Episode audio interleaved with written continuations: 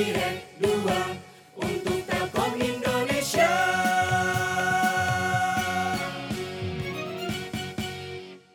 Selamat datang di podcast Kipas Sakti Telkom Regional 2. Yeay. Finally ya, setelah pemikiran yang matang-matang launching juga podcast Kipas Sakti Telkom Regional 2. Kita nih uh, teman-teman dari Telkom Regional 2 wilayah Jabodetabek dan Banten dan pengennya sih ada dari adanya podcast podcast ini kita bisa gak cuma sharing-sharing tapi having fun bareng ya kan ya kan hari ini uh, perkenalkan uh, aku Tara dari marketing Telkom ditemani oleh Halo semuanya, saya Vea dari PCF Regional 2 dan ada tamu spesial hari ini. Apa tuh Selamat datang Pak Gigi. Selamat datang. terima kasih, terima kasih. perkenalan singkat sedikit dong Pak ceritanya Apa nih? Apa yang mesti dikenalkan? Oke. kenal terima ya kasih semuanya ya buat eh, Tara sama Vea yang udah undang ke podcastnya ini. Eh, dan juga kaget juga kenapa saya yang undang. Kan. Eh, kalau mau cerita bahwa saya di eh, direct eh, Telkom Regional 2 ini sejak tahun 2014. Eh, jadi sebelumnya saya di Jakarta Timur, di HR juga di Jakarta Timur, terus kemudian eh, ke direct eh, kantor divisinya eh, sejak tahun 2014 di HR Service sampai sekarang. Wih, bayangkan lah kerja di tempat kita fun banget HR-nya orangnya Hmm, fun kayak Pak Gigi pokoknya. bisa aja. Seluruh regional tuh kayaknya nggak ada yang nggak tahu Pak Gigi nih. Eh, gitu ya. Mau retail, wah hukumnya wajib kenal Pak Gigi. Iya. Fix itu. ya ya ya ya. Sekali. Nah, Gimana, Ar? sekarang, sekarang nih kayaknya udah eh, backgroundnya Vea sama Pak Gigi udah merah putih semua ya. Aku putih. Hmm. Nah, lihat dong. Menyesuaikan. mencoba membakar spirit eh, sebentar lagi. Kita kan udah di bulan Agustus, sudah di tanggal belasan ini kita meng countdown tanggal 17. Jadi spiritnya harus tetap 17 Agustus. Merah putih Betul. tetap. Setuju, Nah, setuju. kira kira-kira nih Pak Gigi sharing-sharing Hmm. dong Pak Gigi biasanya waktu sebelum COVID nih ya atau biasanya kebiasaan Bapak dulu tuh untuk prepare 17-an terutama di kegiatan regional itu biasanya ngapain sih Pak? Udah udah pasti udah rungsing-rungsing tuh kayaknya udah hektik tuh kayaknya. Gimana nih? 17-an ya, Pak? Ya, yang pasti kegiatan kita eh, selama sebelum Epic ya, Epic Academy eh, berkaitan dengan RI, eh, RI gitu, biasanya eh, culture sudah siap-siap untuk pesta rakyat. Nah, pesta rakyat itu sebenarnya lebih eh, untuk eh, pesta kemerdekaan lah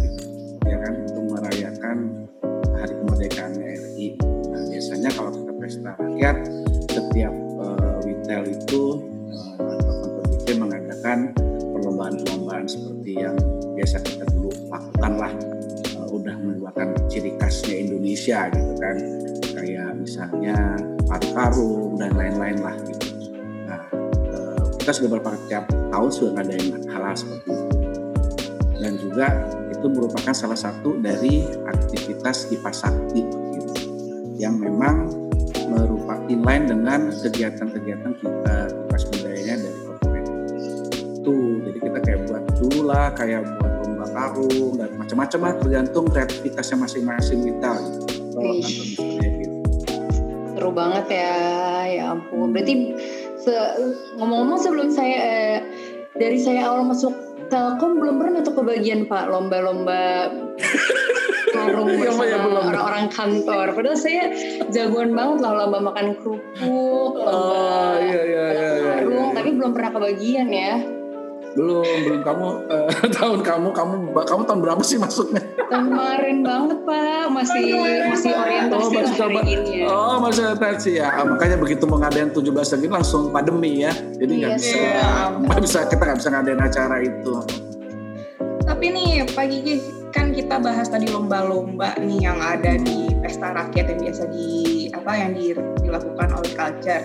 dari pengalaman Bapak nih, eh, waktu kecil dulu, biasanya kalau 17-an tuh ngapain Pak? Atau ngikut emang hobi, eh, emang selalu ikut lomba di RT RW apa gimana? Coba bisa ceritain dikit nggak Pak? Pengalaman-pengalaman waktu kecil tuh kira-kira di 17-an. Ya kalau waktu kecil sih ya, eh, kebetulan saya eh, apa tinggal di satu komplek gitu. ya. Itu kita selalu buat gitu, selalu buat eh, apa bukan kita sih saya seperti senior senior saya lah yang buat eh, acara eh, perayaan HUT itu ya seperti standar perlombaannya, lomba karung ya kan, terus eh, kelereng, bakiak, nah itu kelereng yang pakai sendok, Pakai terus sendok. kemudian- iya, terus kan, terus kemudian ada makan kerupuk gitu kan. Nah itu paling seru tuh, yang itu yang sebenarnya kita tunggu-tunggu setiap mau HUT itu merupakan ya tadi saya bilang bahwa itu acara yang memang eh, merupakan pesta rakyat dengan merayakan kemerdekaan eh, RI ya. Jadi itu buat kita ditunggu. Walaupun sebenarnya hadiahnya juga nggak terlalu bagus-bagus amat dulu kan. Kadang-kadang Cuman kotak pensil doang ya. Iya itu benar. Cuman pensil sama kadang-kadang cuma buku satu, pensil satu, udah gitu kita udah seneng banget naik panggung gitu kan karena biasanya malamnya atau pas malam 17 oh ada acara seninya ada acara apa kita maju ke depan rambut aduh udah seneng banget itu kecil gitu. Seneng banget. Nah, jadi itu yang kita tunggu-tunggu gitu sebenarnya. Uh, apa setiap ada tiap tahun tiap 17 Agustus kita nah, habis itu kita puncaknya biasanya di setiap acara itu ada pesta keseniannya malam gitu ya. Kalau sebelumnya tuh ada pin- panjat pinang Oh, panjat iya, pinang tuh yang seru tuh. Panjat. Sebenarnya banget panjat pinang tuh kan eh, kalau kita lihat dari culture-nya kita masuk semua tuh ada speednya, ada solidnya, ada smartnya gitu. Itu masuk semua. Gimana? Ada soliditasnya gitu kan, kekompakannya bagaimana gitu. Terus bagaimana cara strateginya naiknya di punggung apa dari mana kan itu sebenarnya udah tercakup di culture-nya Iya, kita. Jadi Iya, nyambung berarti harusnya sana. Kita kalau nggak ada pandemi, panjat pinang tuh paling cucu. Iya, jadi bisa meningkatkan itu sih sebenarnya. Betul, betul, Itu betul. bagus, Iya, bagus, panjat bagus banget. pinang. Umur-umur belum pernah tuh panjat pinang pernah nggak, Fe? Kalau aku sih nggak Nah. pernah. Saya juga nggak pernah, cuma nonton aja. Tim laki-laki, Tar. Tim laki-laki Iya. biasanya yang barbar naik-naik ke atas. Iya. Kirain dulu pagi itu paling gesit naik ke atas. ya. Cuman itu kan kompak ya, hadiahnya juga buat rame-rame loh, itu nggak buat Hmm. sendiri gitu kan. Nah. Kayaknya hadiahnya digantung-gantung di atas itu kan, Pak? Ah, benar digantung-gantung di atas itu. Ya kadang-kadang yang karena lucu lagi ada yang udah sampai atas temen-temen bawahnya udah pada turun capean gitu. Dia sendiri aja di atas gitu kan. Itu, itu saya pernah nonton gitu, kasihan gitu kan mau turun juga dia ber- takut berat di badannya gitu kan. Tapi terus akhirnya nunggu di situ. Aduh kasihan banget. Saya pernah nonton itu sampai pernah terjadi di saya nonton itu di Tanah Abang kebetulan pas 17-an saya nggak tahu nganterin orang tua saya waktu itu. Itu sampai dia dia nggak bisa turun, akhirnya dipanggil eh, kayak pemadam kebakaran gitu. ya tangganya karena dia kalau dia berturun kan itu bawahnya aspal waktu Tanah Abang. Jadi Iya, kalau dia udah semua itu eh, ya Allah. bukan lecet lagi bisa patah-patah kan gitu kalau tinggi banget karena yang bawahnya udah capek. Nah ini dia sendiri, akhirnya ditahan aja di atas gitu kan. Akhirnya Ya pa- panggil lah tuh eh, pem- pemadam kebakaran untuk ngangkat itu. Kalau ini cerita terabsurd yang pernah aku dengar tentang jelasan. Iya saya pernah nonton itu di Tanah Abang. Itu gitu. kurang solid itu, Pak. Kayaknya itu kurang solid. Terakhir Kurang solid ya. di atas itu. Iya kurang solid, benar benar benar. benar. Aduh, Kayaknya aku kalau paling jarang sih sebenarnya ikut karena biasanya di sekolah pak sekolah yang ngadain kalau perumahan aku Atau kamu tinggal kamu tinggalnya di kota kali ya? Aduh, Biasanya gitu-gitu kan di kampung gitu. Kayak saya kan di rumah kampung Pasti, gitu. cuma kebetulan di sekolah masih ngadain jadi masih Ah, Iya iya iya. yang cewek-cewek bakal ramenya tuh adanya ini pak lomba masak Oh iya Iya, betul di sekolah-sekolah ya ya ya. mas eh, terus biasanya udah disiapin sama ibu-ibunya nanti kamu masaknya gini ya stepnya gini-gini ya Eh, seru juga tuh ya. Rasanya nggak udah langsung semua Vea pernah menang nggak masak? Eh, enggak pak Oh enggak ya. Allah. Tara belum masak di Tara Tara Tara. Tara juga nggak pernah ikut pertandingan. Aku, ih aku dulu ju- juara umum kategori wanita Oh, juara juara umum umum. ya? Makan kerupuk aku bareng sama yang laki-laki pun aku bisa lah juara dua gitu. Ya. Oh. Pipi-pipi tukang makan. Jadi dari dulu memang jagoannya lomba makan kerupuk nih kalau yang makan kerupuk gitu.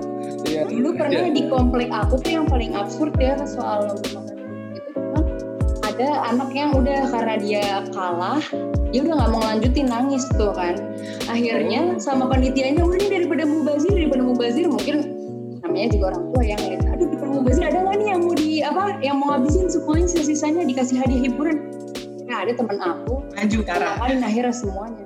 Itu doang. Aneh sepanjang 17-an jadinya bukan ngitung kecepatannya lagi ya tapi siapa yang mau ngabisin gitu. Iya, gak iya. selebihnya paling nggak tahu sih dulu zaman paginya ada lomba ini nggak? Yang hiasnya sepeda gitu pak. Nah, itu untuk untuk karnaval ya.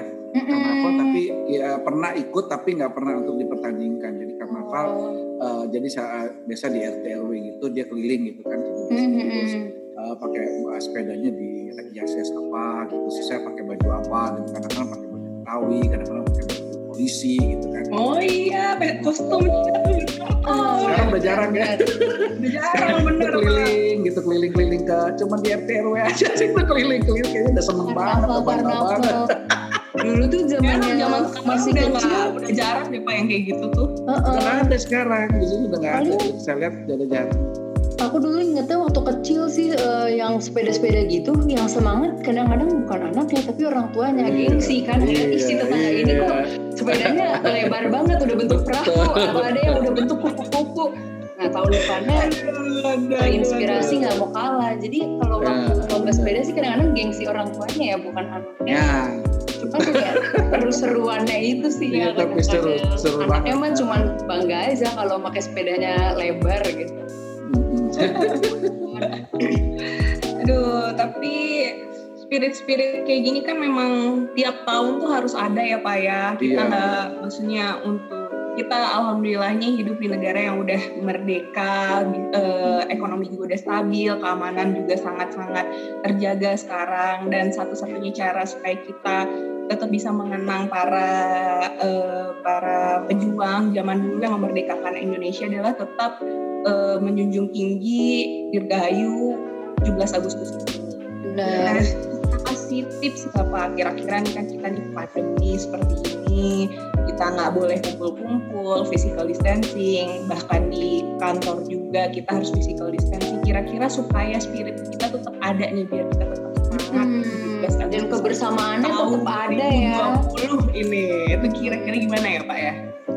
apa ya Apa ya yang pasti kita tetap eh, harus mengingat bahwa sejarahnya Indonesia ya. Indonesia untuk merdeka itu tidak mudah. Jadi sehingga eh, kita juga harus bisa mengisi eh, kemerdekaan ini dengan sebaik-baiknya. Apalagi kamu eh, masih muda-muda eh, apa nih yang bisa untuk eh, eh, apa namanya untuk untuk negara gitu.